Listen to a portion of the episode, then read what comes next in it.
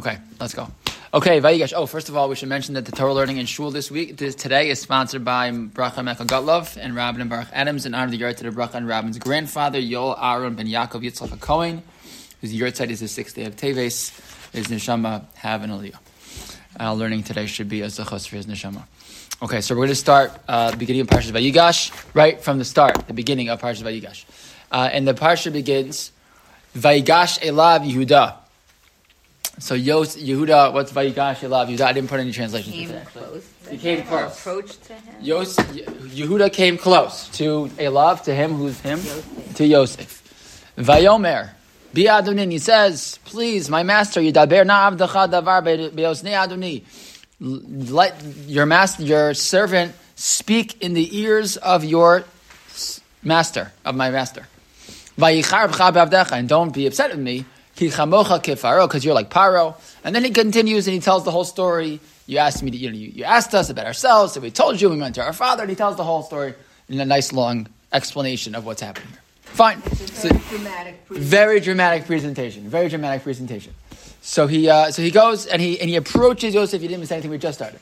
So so he approaches and tells him, "Can I speak? You know, maybe a little closer, have a conversation."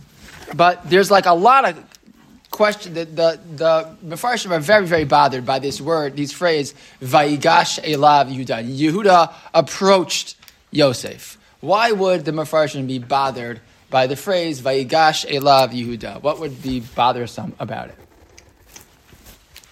Thoughts, ideas, wonderments. How often have we heard this uh, verb? Vaigash? Yeah, we're going to see it. Not so many times. So Vayigash does not come up so many times. That is true. We're going to see actually it comes up at least three times. And that is true. We don't see it very often. Good. Disrespectful. Disrespectful. like the audacity to walk up to like, the viceroy. Right. Who is he? Okay. Right. It's like very powerful language. Okay. Uh, but just to be fair, if that's true, that could bother you about what Ye- Yehuda did, but it wouldn't bother you that the text tells it to you that way. Right. Because that would be the truth. Right. right? Um, so that's fine. Meaning, what that could be an answer. Like, there's something dramatic taking place here.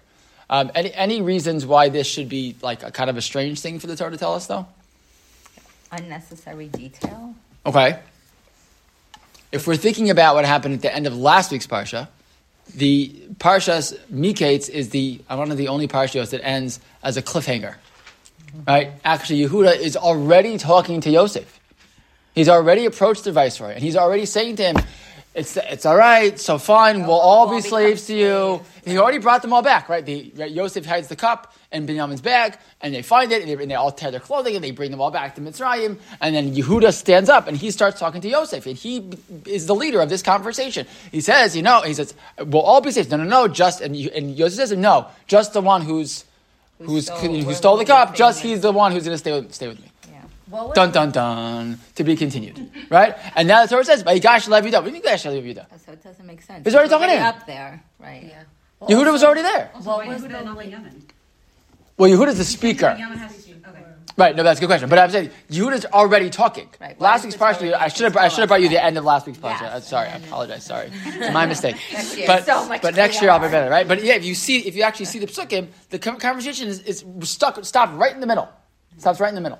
It's actually the middle of the parak, to, to be fair. But the way we finish the parsha, we stop there. And so really, it's just a continuation of the same conversation. So like, gosh, I love Yehuda. Kind of strange. Okay. Yeah. Uh, yeah. What else? What was the language? I mean, I can just grab a chumash. We're in a big Josh. But Right. what was the language? Oh, thanks. What was the language When when, he first starts? approached him? Oh, so let's see. What does it say? You're gonna be faster at this. like, let me scan two dense pages of Hebrew text. Vayavo Yehuda v'echa beit Yosef. So Yehuda and the brothers come back to Yosef's house, and he's like, Yosef's there, and they fall on their face. Vayomer lahem Yosef, Mama says, "What did you guys do? I can't believe it. You know that I'm a, I'm a sorcerer." Vayomer Yehuda. Yehuda says, "Mano mal aduni, manidaber, manitzadak." By the way, this is the language we use in. So We use this language in biyadeh- We use this language in, in Tachanun, right? Man Omer, Man Tzadak. We use language in, in Slichos. We use it on Yom Kippur, right? Man Omer, Man It's interesting. That's language that Yehuda used. But it just starts with Vayomer Yehuda, right? And he says, we'll be slaves. And he says, no, Chalila. Yosef says Chalila li be'asos. So I'm not going to do that. I'm not going to all of you. Whoever has the cup, that's the person who's going to stay. and everyone else go out back to your father. And then the Torah says, Vayigash Elav Yehuda. By the way, there's a break in the text. But then it says, Vayigash Elav Yehuda. And Yehuda approaches. So it, it, it's not, again, the- it's not like there's to be answers to this question. But like, it's kind of funny, right? There's something that the Torah is really emphasizing here. By all of a sudden, Vayigash Elav Yehuda, there's something new that is taking place, presumably, in this moment that wasn't happening before. Yes. Um, when whatever the name of the parsha is, that's the name, not just because that's coincidentally the first word or the first two words. It's because that's the theme. So Like Yisro is Vayishma Yisro. We don't call it Vayishma, we call it Yisro. Right, it's like Right, the, yeah. the theme of that parsha is Right. Is It's a good question. Who Here- gave the names to the Parsha Yosef? I don't know like when that started, but okay, but yeah. So, and maybe I am like skipping ahead because you titled this "Approaching Ourselves, Approaching Others," Uh. but like the theme of the parsha must in some Yeah, way right. be approaching. Right. So, I don't know what we're approaching, but that's sticking out to me. Right. There's a, there's something happening here in this moment. Yes. For me, it just Michelle? seems like the difference in language that he was talking to him before, he's not just continuing to talk to him now. It's not like, it's not saying Vayomer more, like, you know, like he's continuing talking. He's going, he's meeting, he's going up to him. There's something personal here. something going on here. Something going on here. Good. Wasn't it true that they had translators? Um, Yes. Wasn't there like a really? According to the Medrash, the, the Torah is- says "V'hamelitz bein osam." Yeah. The Torah says that there was a translator because presumably Yehuda and his brother spoke Hebrew, and the viceroy of Egypt only speaks Egypt. Egyptian, Yeah. Right? Egyptian, even though he speaks Hebrew. Um, but they have, according to the Medrash, who's the Melitz? It's Menashe. Right? Menashe is there. Menashe works as the bilingual child, right? And he is the one who they, they don't know it's Menashe. They never met Menashe before. They don't know who he is. But he's the one who kind of like you know sp- you know speaks between them. Yes, they're not they're not speaking directly because they are they always have a translator. That is true. That is true. Um, so let's see. Let's see. We're going to see a few approaches to this question. What is the vayigash? What's the value of this word? What is it coming to teach us? What does it show me about what Yehuda is doing here? So take a look. Source number two. Source number two is the Or HaChaim Hakadosh. Or HaChaim Hakadosh. In source number two, he writes the following: Vayigash elav tzarech. Uh, I don't know what that stands for. Tzarech li. I don't know what that means. So he's asking a question. I don't know. I, he's, he's bothered. Okay. Lama. Sorry, I wish I, I knew. Lama hutzrach lomar vayigash. Why is he saying vayigash? Acharesh karov elav haya. Umedaberi imo adata. He was already talking to him. So what's going on here?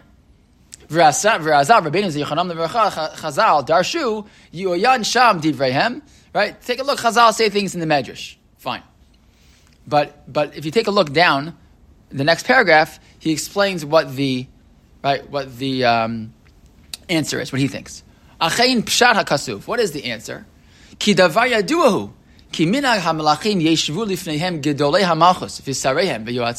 You didn't sit in a room and talk to the king, you and the king. That's not how it works. Right, what happens?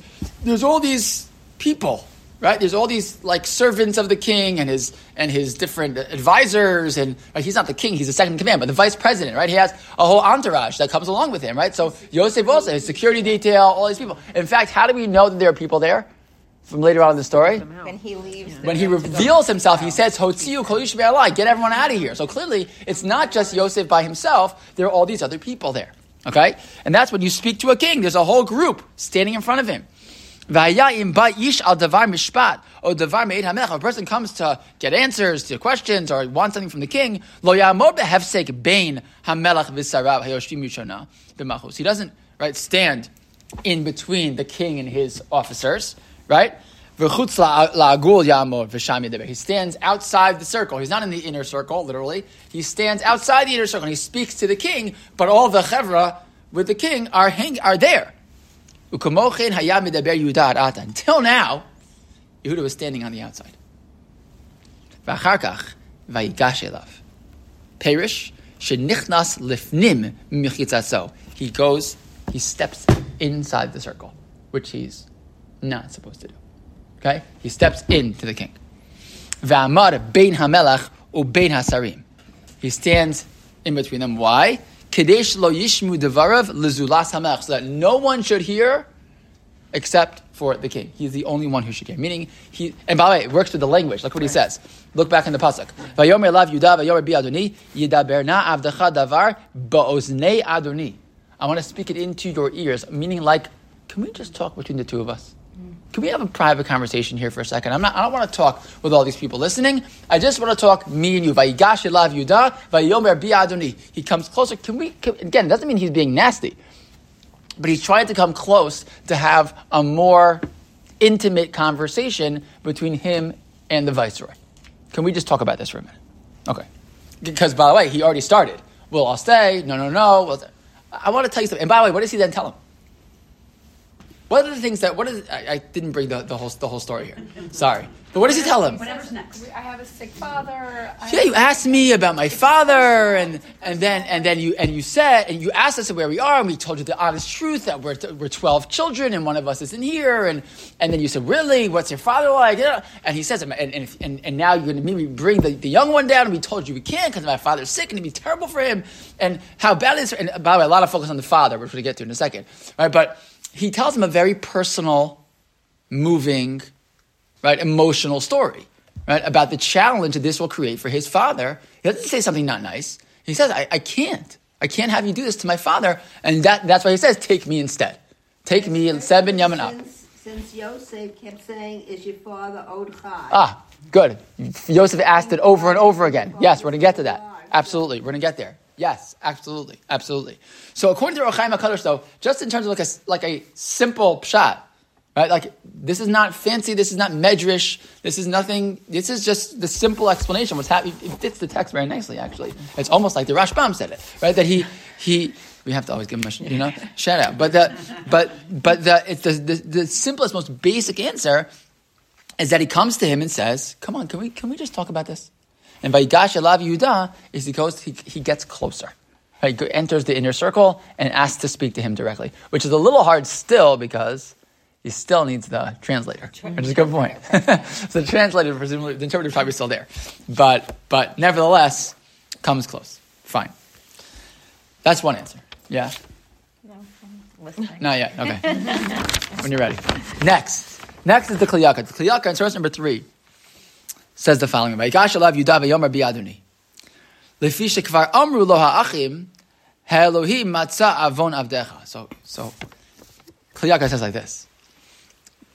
Remember, as part of this whole story, right? What happens when they initially, initially, when Yosef starts to give them trouble? So at some point in the conversation, what do they do? They turn to each other. This is earlier on in the story, and they start saying, "I told you." God is finally getting us for what we did to Yosef. And remember, and they're all talking in Hebrew.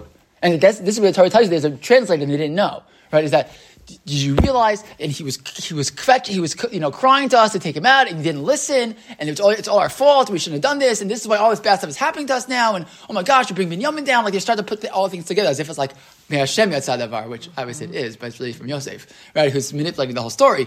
But Yosef hears them, right, having this whole conversation. But they, they're starting to do tshuva. They're starting to realize that they, they messed up. Jewish guilt Jewish guilt, yeah, okay, but they, but this guilt is Jewish guilt is usually like you know it's like not as appropriate sometimes. Like you don't need to be that guilty. This is appropriate guilt. It's something terrible, right? And they feel terrible about it. So look what Kli Yakar says. "Lefik shekvar amru lo ha'achim, Elohim matzah avon avdecha." God uh, has has you know found our mistake. Rotzelo mar matzalo bal chov makom legavot et chovo. He found someone to collect the debt from us, right? Who's going to collect the debt? Yosef, right? The viceroy of Egypt is now going to lay down the hammer. Look what you did. You didn't care about your brother. Boom. Now Kadosh Baruch Hu says, I found someone else to take your other brother. Right? Viramzulo shakoza alilus devarimhu. Velokim I mean, this is all like, like it's almost like, it's almost like, yeah, like the details don't really matter. Yeah, yo, the viceroy, who cares the viceroy? Kadosh Baruch Hu is pulling the strings here, right? Elokim einali adam kol hakaros ela. Hashem made this all happen. Machmas avon achar sha'asu because of the very they did after it happened already. V'hu ma sha'asu la'achem Yosef kamo sha'amru aval hashemim anachnu. That's what they say. And that's what they said. Like, look, this is because we're guilty. What we did to our brother. Val oso avon amar Yehuda kimisvade achata av. So Yehuda comes forward to say, in a certain sense, vidoy on what he did. Ve'amar bi adoni. Please, my master. Oh, so avon, this sin. Achar asher anu choshvim shehu sibev lanu kol hakoros taloi bi Yosef kol. So he, so he why is vayigash elav Yehuda? Why is Yehuda step forward? who was the one who said, sell him to the Ishmaelim? Mm-hmm. It was Yehuda. Right, Yehuda is the one who had the idea. And they, they- to be fair, Chazal say it was, you know, Shimon and Levi who wanted to kill him. And Yehuda said, let's sell him. But, but Yehuda, in the end of the day, they all listened to Yehuda. Right? And, and he sort of steps forward to say, Bi Adoni, like, let me just tell you something. Like, this is all my fault. Right? Al kain ani mukhrach li kanes ba'ovei hakora. ulidaver b'fanecha yosem. The reason I have to step forward more than anybody else is because I'm the one who's responsible for all this. Right when after the story of the selling of Yosef, before we talk about the story of Yosef and Potiphar's house, there's a break with a story that we said we'd never talk about. Right, but maybe next year we'll talk about. Is the story of Yehuda and Tamar, right? The story that you skip in third grade, right? And that story is when Yehuda learns his lesson, he learns to grow up. But what that story begins with, Vayered Yehuda Me'esechav. It's a beautiful language in the Torah. He goes down. Okay, maybe he traveled southward. But really, what Rashi says, what does it mean? Ach uh, ach echav horiduhu migdulaso. His brothers, like, lowered him down from his high horse. You told us to sell him. If you would have told us to bring him back to Abba, we would have, done it. Ye- Yehuda's the one who feels that bad, you know, feels so bad about what he did. And he's the one who's, like, everybody blames it, places on him, not just, by the way, that's because it was his idea, but also because He was their leader. They would have. they were listening to him. listen Right? to He was the he was the brother they listened to. He wasn't the oldest, but he was the louder, loudest voice in the room, and they knew, and he knew that if he would have said something different, they would have done something different. Rashi telling us what the Medrash says, it's fine, but the point being. It was obvious that Yehuda was the leader, and how do you know Yehuda was the leader? By the way, what he does now, right? Yehuda is clearly the leader, right? Umach masheat shnei ta'amim, and for these reasons, Amar Yehuda Yosef bi Adoni, and that's what Yo- he says to Yosef, my master, oh, Oso Avon bi Adoni, meaning bi Adoni is not please. It's it's about me. I'm going to talk to you because it was me. It's my fault. Ha'echad hu machmash shebala taretz lama ani nigash l'daber lefanecha. Yosef, You want to know why I'm coming? Bi Adoni. Right, Vegash alev Yudah. Comes forward and says, "It is me. Be. It's about me." Is it misplaced that he's taking all of the responsibility? Uh, a little bit. Could we argue that he's not the only one at fault here? Yes. I mean, they wanted to kill him. He Yeah, right thing. yeah, yeah. But they, but he, in the end of the day, maybe they would have done nothing. Right. Maybe Right. Ruvain wanted to take him out of the pit. And he shows up later and he, and he realizes that they got rid of him. He's like, oh my gosh, can't believe this happened, right? Problem is, what did Ruvain not do? He didn't Ruvain didn't say, Chevra, this is wrong, right? So he didn't step up and say, so th- everyone holds some guilt here. No, no one's scot free, right? But Yehuda, right? Certain people, it's uh, if you're the leader, then you take then you take more responsibility, right? I'm, I'm responsible for all this, right? This is up to me, and that's why he says, "Be in Vaygash Alav Yehuda." Yehuda gets closer and says, "It's about me. This is my responsibility. I'm going to step forward," and that's why he says, "I'm going to be the one." To take Binyamin's place. Very nice, Pshat, I thought. Very nice. Also, not such a, not such an extra, a little more midrashic but still very, you know, fitting. Fine. But also, yes. I think we had this conversation not last week, two weeks ago. When we touched a little bit on the Yehuda and Tamar story.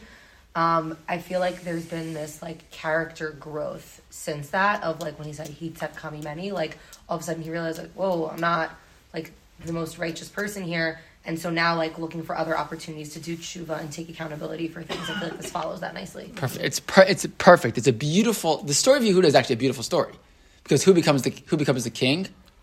Children of Yehuda. Hmm. Why not the children of people who do no averos? No, the, ch- the children of people who make mistakes and say, "I made a mistake. I, I, I, blew it." And I'm happy to stand in front of you and tell you exactly what I did, and be honest about it. Right? We've I, we've touched on this before. Like the world doesn't believe in second chances. Unfortunately, like the, the world and the public world, we talked about this about two weeks ago, also, Yeah. right? But it, but there's actually a very important message there in second chances. Everybody messes up, right? Everybody messes up, and so we assume that the viceroy of Egypt oh that he knows. at no would care at all about his family dynamics and drama. Well, because the viceroy might be Yeah. wondering why are you coming forward. I thought that one's the oldest one, and, Yo- and Yosef clearly knows that. They think because he's a sorcerer, he Right. sits them in order, Right. Right. So why am I coming and not Ruvain? Yeah. But So he's why saying, I'm is just he explain to you why I'm the one who's going to talk to you because I'm the one who messed this all up for us. I mean, Yeah. Yosef had asked about the family dynamics, and oh, did. oh, where's that other brother? Where's the other brother? That's so, So it's- unusual. Echad einenu. Couldn't help Right, himself. right. This thing is stolen. from these poor Jewish slave people from another land. Like, But put it, by the way, put the two together. But ready? Put the two together. You know, if the He- father's going to get upset, the father didn't raise them properly. Okay, but look, but put the, but put the two together.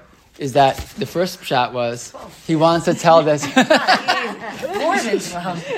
Anyone didn't didn't come last night? You can listen to Dr. Yeah. Roller from last night. Thank you, thank you. Amazing about parental guilt. Okay. Oh. Amazing stuff about parental guilt and about being the good enough parent. Really, I'm going to post it later on the on the. Uh, you'll see it. it's really excellent about this. It's all about this also.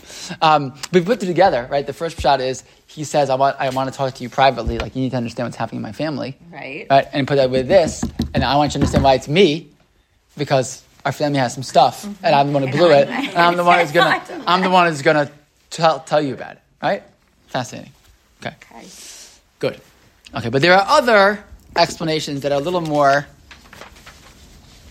whatever you want to call them, deep, but not not not surface level answers. Okay, two more answers which are kind of kind of related, um, but really nice. Number four is the Darkei Moshe.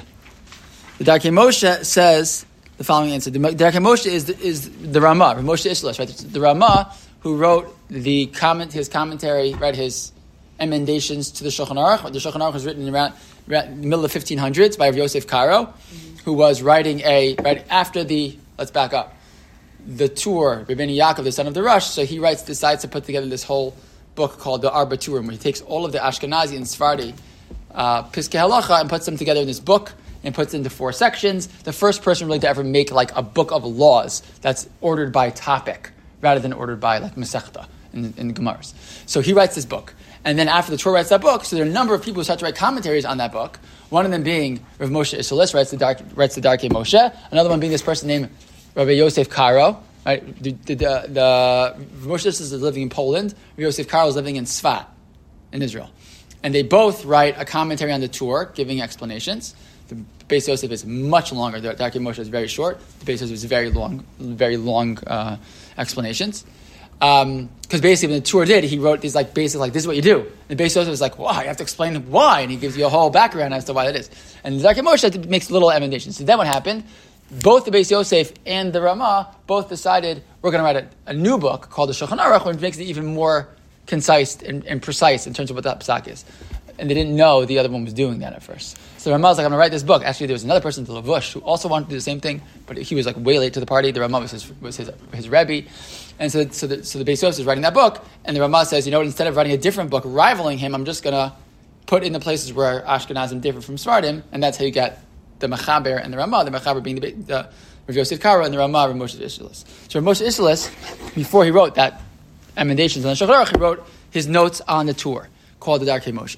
And in that Sefer, source number four, in Or Chaim Simon Tzadi Hey, which is the halachos of you know Shema and Tefillah, he quotes the following idea from the Rokeach. Because of our Rokeach, when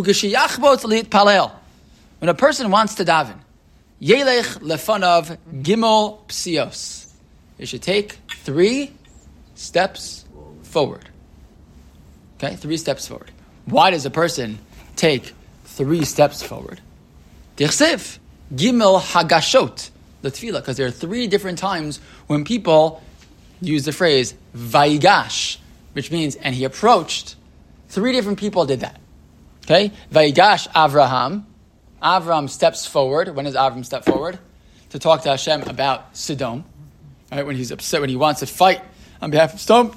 Vaigash Avraham. Avraham steps forward. The next one. Vaigash Yehuda. Right? Vaigash Alav Yehuda. When Yehuda steps forward to talk to the viceroy of Egypt. And number three, Vaigash Eliyahu, when Eliyahu Navi steps forward in order to in order to talk to the people who are serving Avodah Zarah, and he says, "How long you going to play it both ways?" And then he this is the this this the uh, story of Yehuda uh, Eliyahu in the Har Carmel, right, where he makes this big song and dance, him versus the the Baal, and everyone sees that his his his korban explodes and their korban nothing happens. And everyone says, "Wow, Hashem is Hashem Elokim, Hashem Elokim," and then the next day they go back to doing Avodah. But but it works great for like five minutes. Um, but that story happens there. Eliyahu approaches Hashem in tefillah. Okay, so because of the three vayigashes, that's why we take three steps forward. Okay, so what? What's that doing No, no, no, no. Well, Yeah. also Yehuda isn't davening. Oh, Yehuda isn't The other two davening? are davening. Yehuda's approaching. So what's happening Well, in each of these three things? Davening is not. It's it's a it's entering into almost like a um, trying to convince something or argue something. negotiation. And, uh, yeah, negotiation. That's the word. Thank you. Good, yeah. And, and Yehuda's doing the same thing. Okay. The same idea. Like, oh, let's you know, let's talk this out. Maybe you take me instead of him. That whole thing. Right. Um, I don't. I haven't seen the Eliyahu story. Right. In, inside, but time, I'm yeah. going to assume that there's some also some element of convincing or negotiating going with the on people. there. Right. And He goes- so- this Eliyahu is actually going to the people to talk to them and to say to them like, "What's wrong with you guys? How long are you going to be doing like avodah zara and serving Hashem at the same time? Like that doesn't work. You can't do both." right. So Right. wouldn't be the same time. Well, it's Ah, so- Well, so- there's some recognition of Hashem's role. Good. So I, I've, I've it, heard different ways of breaking this down. Yeah. Some say that, that Avram is davening on behalf of the non-Jewish world. Right? He's davening on behalf of, I mean, non-Jewish then, but like the, the rest of the world, right? Not his people per se, right? You have Yehuda coming to approach on behalf of his own people, right? And you have Eliyahu going to, to going to not daven to Hashem, but to convince and work with his own people, right? So you have like different forms of vayigash, different like elements of approaching others to have a conversation to to uh, to negotiate. So either negotiating with God or negotiating with Klal Yisrael or negotiating with God on behalf of the rest of the world. But regardless, that's the reason why we step forward. So why do we step back before we step forward? I just, I don't know what it was, but it felt peace because when you step back, it like allows yourself to open your, yourself up to hearing someone else's perspective, so that you can reach an agreement. That's a much nicer pshat than I was going to say. That's nice. I was going to say you step back so that you can step forward. Right.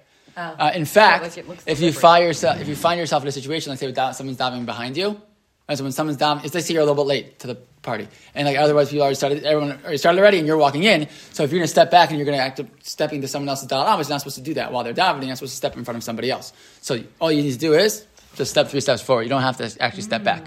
Usually we step back to give ourselves three steps forward, but there may be more to it than that. But that's different than, by the way, the three steps back at the end. That there's a lot. mine. That there's a lot. then you say Oseh Shalom. There's a lot more there. do. That's something else. But the initial three steps back, many say that's just to get three steps. And By the way, it's this three steps forward really comes from this dark, this Darkei Moshe, this rokeach, which is like we're talking like 1300s. This is not coming from the Gemara. This is not like so ancient. I don't know what they did, like you know, in the year 500 when they damaged Monastery. I don't know exactly, but but that that's but that's the three steps forward. But I but but what I want to show you. So first of all, it's just I think it's cool.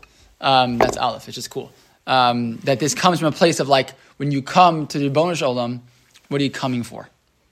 Right, what, what's my purpose? Yehuda certainly comes with a purpose. Eliyahu comes with a purpose. Avram comes with a purpose, a very specific goal. I'm not just coming like, I don't know, I guess I'm supposed to. You know, like that's, that's what we do three times a day. Like, no, no, no, like I have something to accomplish here. Right, which I think is very important. That the Vayigash, as we started with, Vayigash is a very purposeful thing to do. It is not just, right? It's something more than that. Just can you pass me one of the things? I think you have a bigger hand. Um, but I want to show you a different but similar idea from the Limudei Nissan. It happens to be, I quoted the Limudei Nissan this past Shabbos in Shul, but I'm quoting him again, sort of like coincidentally, but maybe it's not coincidentally.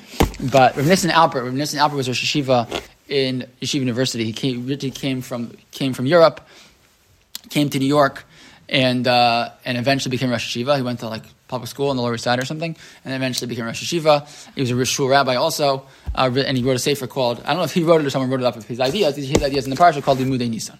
So, and he passed away actually relatively young. You see, he was only 58, 59 years old. Um, and he writes the following. Vayigash elav Yudah.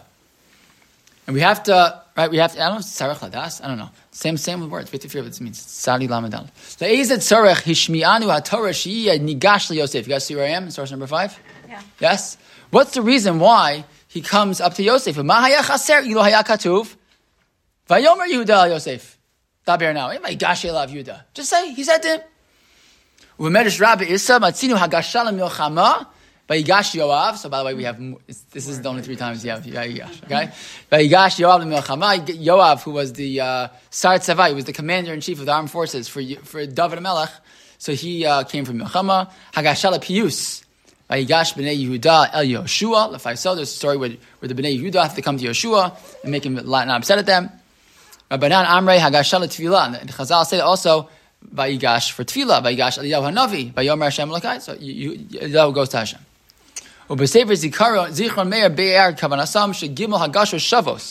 They're all these are all three of the same thing. Not just like to go out to war, you need preparation. Gufanit. Right, physical and spiritual strength. We know what that means right now to go to war with physical and spiritual strength of character. Same thing if you're going to daven. Same thing if you're going to have a conversation with someone who's upset with you. In all situations, you need such a thing. But then he said, I want to add something else. Vinira lehosif. I want to add on. Shebehagashala milchama, when I'm going to approach war, nachutz ma'od sheyakir hetev es tiv nafsho sho'evo. If you're going to war, you need to know your enemy very, very well. Ask the IDF. Right? You have to have intelligence and know what these people are like if you're going to go to war. If you don't know what they're like, you're going to make a mistake. Es takvo ves choshoto, what, what, what they're strong at, what they're weak at. Va'az yesh lo sikuyim lenatzcho. You got to find the weak spots in order to be able to attack the enemy. intimit shel oivo. If you don't have an intimate knowledge of the enemy, you pull by milchama, you're going to fail. Kamochein, right? If you don't understand what, right, this is a lot of what's going on in the philosophy of dealing with Hamas, right? The way some argue the Western world is looking at Hamas and the way those who feel like they understand the jihadi mindset better, right? What they, right? Oh, you mean just like give them a job and they'll be happy? Like, or no, they're like, they have a murderous desire, religious desire to murder Jews. That will never happen if they have money or jobs. We want to make a difference. But sorry, that's my, sorry, I didn't say anything. Um, I didn't say that. But some argue um, such things. Kamochein. So, but, but, but it's very true, right? If you don't, if you misunderstand your enemy, you will fail, and they will defeat you, right? Same, I think he means tefillah. Sarich lo yedias atzmo. If I want to daven, right? I need to know myself. Es malosav. I need to know what I'm good at and what I'm lacking in. V'ayachas kono, and to have a relationship between me and Hashem. Kadesh yargish sheshofich sicho lifnei kono. I have to be honest about who I am as a person when I come to Ribbono Shel Olam. Right? V'akol tolebun. Everything, everything depends on Hashem. Mispalal. I can't be focused on other things. I have to be focused on who Hashem is and on who I am. Right? To know myself and what I need to work on and what I can do better with, and to be really to be honest with myself when I'm having that conversation. V'huadin befios, and same thing if I'm going to have a conversation with someone who's upset with me, and I want to rectify that relationship. Hit tamid payes. I need to know the person that I'm talking to. If I want to help, if someone wants, if I want someone to, to, to you know, appreciate what I'm going to say to them, I have to know who they are, know what matters to them. How am I going to find that thing that's going to go right to their heart? V'kiruv beino leveino actually devarim hayotzim alev nichnasim alev is what it means. So I'm going to say something from the heart. I know it's, uh, it's going to go through. Ulefikach etzel kulam nemar lashon hagasha. That's what the language is. Vayigash. Kiruv gamor, a real closeness. Vakara mitit beino levein chavero to really understand each other. Fits perfectly what we said before. Right? It's the idea of Yosef coming close, Yehuda coming closer, stepping into the inner circle, whispering in Yosef's ear. I'm going to tell you something directly, just you and me. Let's have an intimate conversation, right?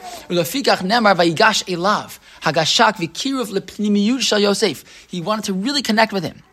He wanted to come close and really speak to his heart. So Yehuda doesn't know Yosef, or at least doesn't think, he thinks he doesn't. But he knows one thing about Yosef. What was the thing that Yosef cares about the most in these conversations? Family. Whose family? Yehuda's family. And who in Yehuda's family? His father. His father. What does he ask him over and over and over again? How's your father? Your father alive? What's up with your father? How's your father doing? V'kevan shehirgish Yehuda sheyesh kirva ben Yosef la'aviv. He cares about his father. Shebecho pam sha'al odoso. V'gam levasof hirgish alo. Uh, alu l'shalom alavichem. Bikesh hapiyus. Bishvilav. You can have that sometimes in conversation, even someone you don't know so well. You start to get to know them. They start to, right? How's that? And you, right? You have like a certain Every time you see them, they ask about a certain thing. They know your parents. They know something, right? And like, the, right? And that's like the thing that, oh, right, we both know that person. Oh, yeah, I just saw that person again, right? You see them again, you remember the thing that connected you between the, that person, right? Same, same thing here going on uh, as well. That he, that he speaks to the thing that he believes that matters to Yosef. So, Vayigash Elav Yudah, Yehuda comes close, meaning he's gonna, he's gonna go after that thing that he believes that Yosef cares about the most. Who's that? His father, and happens to be He's right more than he realizes, right? But he, but he's correct in that approach. Okay, uh, which I think is very beautiful. Hey, Rabbi, Yes. can we go even a little bit deeper and answer We can. Rona's question? Yes. Which is that the Jewish neshama can only be so hidden. And so even though it's impossible for the brothers to think that their that their brother is alive, Right. that that it's that how could it possibly be that the head of Egypt is a Jew and yet it's almost like Yehuda is taking that chance because there's something there. Like he, you know, not that it's his brother necessarily, but meaning there's a Jewish spark. There's something about this person. hide. Yes, like he knows. Like What- I'm not going to get killed by saying. You "Can could take it even further. You could say you have to say they know he's Jewish, but maybe they can tell that he's looking at them in a certain way. There's a certain way Yosef is entreating them. Right, right. He take the, he, he when he, Binyamin came, they they have a seudah and they hangs out with them. And there's something going on here that Yehuda knows. Yeah, there's something. There's there's something in this relationship, says Yehuda, that I can be closer to this person. He's not all bad. He doesn't realize why. But yes, maybe he picked up something something about him. But I, I want to show you something. I thought it was so, this like popped in my head when when uh, when I saw this this shot. This can be applied to so many things, relationships. Right? It can be applied to so many things. But I, but I, but I, if you ever read this book, source number six, mm-hmm. it is the the worst title for a really wonderful book. Dale Carnegie, if you ever read it, I think it's a wonderful book. How to win friends and influence people. It doesn't sound right. I like I've like hesitated to even bring it on the plane sometimes because it looks hot. If you don't know the book, it's a classic. It's from like the 1920s or whatever.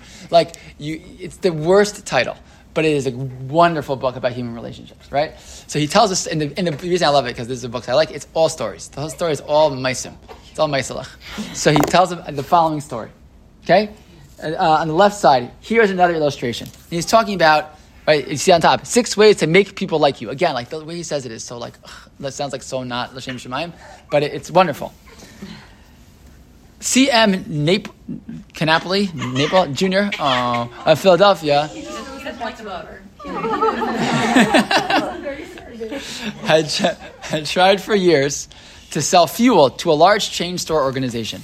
But the chain store company continued to purchase its fuel from an out of town dealer and haul it right past the door of Napoli's office. Mr. Napoli made a speech one night before one of my classes, pouring out his hot wrath upon chain stores, branding them as a curse to the nation. Why is he at the class? Because Dale Carnegie is helping him how to communicate better. Right? That's why he came to Florida. And so, they still have to this very day, Dale workshops, Carnegie's workshops. Mm-hmm. And still he wondered why he couldn't sell to them. I suggested that he try different tactics. To put it briefly, this is what happened. We staged a debate between members of the course on whether the spread of the chain store is doing the country more harm than good. Napoli, at my suggestion, took the negative side. He agreed to defend the chain stores, and then went straight to an executive of the chain store organization that he despised and said, I'm not here to try to sell fuel. I have come back to you to ask you to do me a favor. He then told about the debate and said, I have to come to you for help because I can't think of anyone else who will be more capable of giving me the facts that I want. I'm anxious to win this debate and I'm, I'll deeply appreciate whatever help you can give me. Here is the rest of the story in Mr. Napoli's own words. I had asked this man for precisely one minute of his time. It was without understanding that he consented to meet me. After I had stated my case, he motioned me to, me to a chair and talked for me for exactly one hour and 47 minutes. He called in another executive who had written a book on chain stores. He wrote to the National Chain Store Association and secured for me a copy of a debate on the subject. He feels that the chain store is rendering a real service to humanity. He's proud of what he's doing for hundreds of communities. His eyes fairly glowed as he talked. And I must confess that he opened my eyes to things I'd never even dreamed of. He changed my whole mental attitude. As I was leaving, he walked me he walked me to the door, put his arm around my shoulder, wished me well in my debate, and asked me to stop in and see him again and let him know when I how I made out. The last words he said to me were, Please see me again later in the spring. I should like to place an order with you for fuel. To me, what was almost that was almost a miracle. Here he was offering to buy fuel without my even suggesting it. I had made more headway in two hours by becoming genuinely interested in him and his problems than I could have made in 10 years trying to get him interested in me and my product. Carnegie talks about this all the time in the book about taking actual interest in other people. And that sometimes when we want to get through to somebody, when we're willing to take interest in what they're interested in, all of a sudden people open up and they're willing to connect. So there's a story that they're told about the Gabbai in Maimonides Minyan in Boston, where the, the Rav was the rabbi. That uh, one time the, they uh, had time between Mincha Maariv, and the Rav said to the guy, he said, "Could you teach me about baseball?" He's like, "Sorry." He's like, "I need you to teach me the rules of baseball." This is Rabbi Soloveitchik. He's like, "Sure." He tells him three strikes. And, uh, uh. He's like, and when they're done, after 20 minutes, he says to them, like, "What is this about?" This is one of your Shabbos speeches. Yeah, I said on Shabbos. Yes. So he said, "Why did you Why did you want to know this?" He said, "My grandson is coming to visit, and he likes baseball, so I want to make sure I know how to talk to him what matters to him." Right? And it's true in in parenting. It's true in life. Right? People like people who listen to them. And I tell this to my some of my students all the time. You want to go on a date? Remember to ask, and then ask again, and then ask again, and listen to her. Don't say, "Oh, you like it. you went to Camp Masora. I also went to Camp Masora." No, like you went to Camp Masora. What was that like for you? Right? And the girl's gonna be like, "Oh," and she's gonna tell you all about it, right? Because if you, if you, if you, I'm telling a bunch of women this about this, right? But like, but right? If you actually listen to somebody, you're gonna find that they're gonna feel more connected to you. Yosef, right? Yehuda recognizes if he speaks to the thing that matters to Yosef he's going to get through, says Renisnamper, right? And of course, it's true also in our marriages, right? It's true in our relationships with our spouse. Same thing. When we, when we take the time to, to, to, find interest in the things that interest our spouse and to listen and to be there and to respond, and someone comes home and says, You'll never believe what happened today, right? This is a, this is a Gottman thing, right? It's called bids, right? When the person, it's called, it's called, it's called turning towards. When someone says to you, the spouse says, Hey, you'll never believe what happened today, and you say, Oh my gosh, I had the worst day. So you just blew it, right? She said she wants to tell you about her day. Say, tell me about it, right? Or if you ignore it, or if you walk away, or whatever. So not only have you not taken the opportunity to connect, you've actually closed the door on that person and it hurts their feelings, right? And we all do it. We all bid at each other, right? We bid our spouse all the time, right? Looking for that thing. Hey, I, I want to share something. And when they offer that up, do we turn and say, tell me about it, right? And that Gottman argues that the people who are the best at turning towards, at, at you know, at recognizing the other and being willing to listen, right, are the people who have the best relationships because you're willing to step outside yourself. And pay, what most people want in the world is just to be seen and to be heard, right? And that's in the end of the day, Alfred wants to argue is what Yosef, what Yehuda did to Yosef. Right? Again, he doesn't listen; he tells him, but he spoke to the thing that he cares about. And I'll just show you the last, last, last line. Is, is a medrash. I don't know if it's a medrash Rabbah, which says, "Rabbi Yehuda Omer vayigash lashon ahava." Shenemar vayigash vayishak lo. We have that story also. Right? That that that that that vayigash can also be a language of love. Right? To turn to someone and to show them that you care, to listen, you care to be interested in what they care about, makes all the difference in the world. So whatever the answer is, whatever the real answer is, I think they're all the real answer in terms of the power of vayigash being a person who's willing and able to step up, right, when you have to, to take responsibility for the things that you did, to be a person who's willing to, you know, uh, step into the inner circle and have a real conversation with somebody, and also being a person who's willing to look at somebody else and say, you know what, these are the things that matter to you when I talk to you about Shalom, right, to, to be thoughtful and considerate. What am I here to talk about? I'm here to talk already. I might as well think about it and prepare myself appropriately. When we do that, so then we have an opportunity to enhance all our relationships. My brother, my brother something to with his kids